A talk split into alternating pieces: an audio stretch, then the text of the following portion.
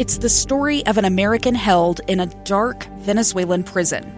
Then all of a sudden, they all kind of lined up. They pointed their guns at me. And this is the point where I thought, I'm going to die today. I'm Becky Bruce. I spent a year working on Hope in Darkness, which now has more than 2 million downloads. Find it on kslpodcast.com or wherever you listen to podcasts. Inside Sources. Inside Sources. Inside Sources. Where KSL offers Utah deeper insights on the news. Host Boyd Matheson divides rage from reason and elevates the conversation on issues crucial to our community. On KSL News Radio 102.7 FM and 1160 AM.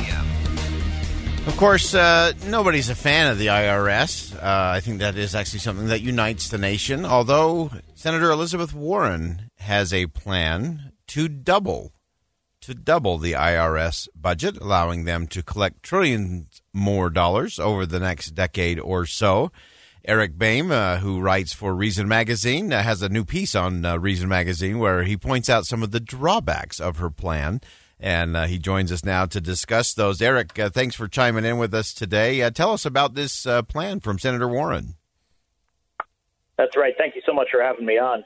Uh, Warren has a proposal out there. It's called the Restoring the IRS Act of 2021. It would do a couple of things. You touched on one of the big parts already. It would actually double and then a little more uh, to the IRS's budget, taking it from about uh, $12 billion annually up to uh, more than $31 billion annually.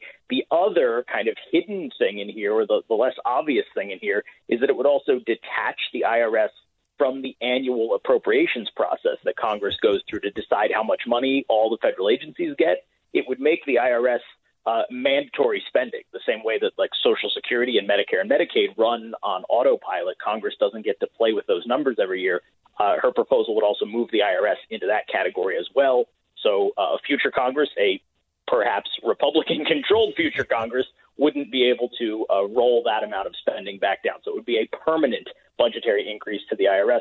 Most of that new money would be earmarked for enforcement, and she says that uh, that's going to result in being able to, to close the so-called tax gap, collect you know money that's out there that should be paid, that's owed but isn't collected every year. Uh, and she says it's going to raise about 1.75 trillion dollars over 10 years, but there are uh, there are a lot of reasons we can get into the movie. like. There are a lot of reasons why that number just doesn't really add up. Yeah, uh, yeah. The dollars and cents of that I don't think are going to make much sense, and this also falls into the what could possibly go wrong category.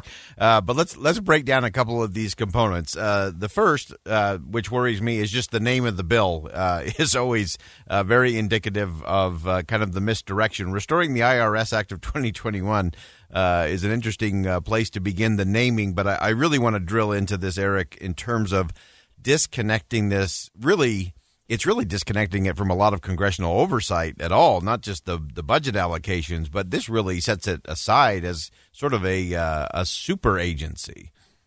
Yeah, that's right. That's that's actually a good way to describe it. I think. Um, and it, it, it's interesting because this is all part of, you know, this really has to go back to something that President Joe Biden has proposed as well. He's talked about using uh, supposedly there's going to be $700 billion that he thinks is out there to be just sort of gathered up money. Again, it's this sort of tax gap money, right, that's owed by uh, corporations or individuals but isn't paid every year. Uh, he says that they're going to be able to collect 700 billion of that to help pay for uh, some of his big spending plans. That's an estimate that Treasury Secretary Janet Yellen has put out there.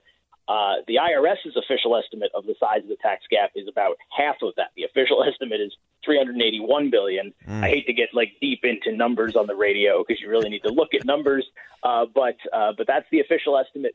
The the number that Warren and, and some on the left have been have been really running with recently is this idea that you could collect more than a trillion dollars annually, or rather that the tax gap is more than a trillion dollars uh, annually. And but that number, when you when you go back and look at where the sourcing for this is, and it's a number that's been reported in lots of media, and it's a number that Warren uses in her statements in proposing the bill and all of that. Uh, it all goes back to a congressional hearing a couple of months ago when Senator Ron Wyden asked the director of the IRS just for his personal opinion on the size of the tax gap. And this is, of course, a, a budget hearing in which the head of the IRS is there to lobby for more money for his agency to do the things he wants, right? And so he throws out this number. He threw out a number and said, "Oh, I think it's probably more than a trillion dollars annually." Uh, that number isn't backed up by uh, the IRS's official report on this. It's not backed Wow. up by the Congressional Budget Office's official report. It's just pure speculation.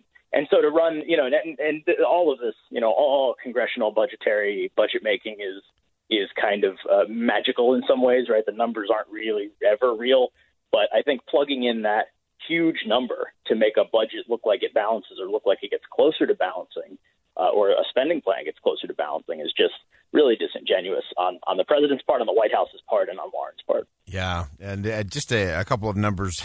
we won't throw too many numbers, but we just went through the Right. number of, of how many pages are in the tax code seventy three thousand pages and counting. Uh, and we wonder why there's why we need more people to uh, look at it and find the gaps and the and the loopholes. Uh, but I'll tell you from a from another. Uh, congressional hearing. This was a Senate hearing a number of years ago when I was a chief of staff in D.C. Uh, the question was posed uh, if this uh, person, I forget his name, he was like the foremost uh, scholar on the U.S. tax code. Uh, he was asked by a senator if he did his own taxes. And he flatly said, no, of course not. And when asked why, he said, because I could never be confident that I had gotten it right. Yeah. I think those are some numbers we got to look at too. Yeah, I think that's exactly right. I mean, look, if you want the tax gap to shrink, right, and and that's this is money that people legitimately owe. It's, so this is money that should be paid.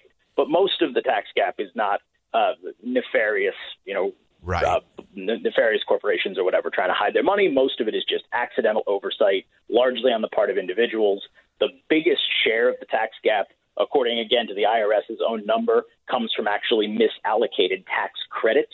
So it's not even it's not even that you owe money uh, and it didn't get collected by the government. It's that the government actually gave people tax credits that they shouldn't have qualified for.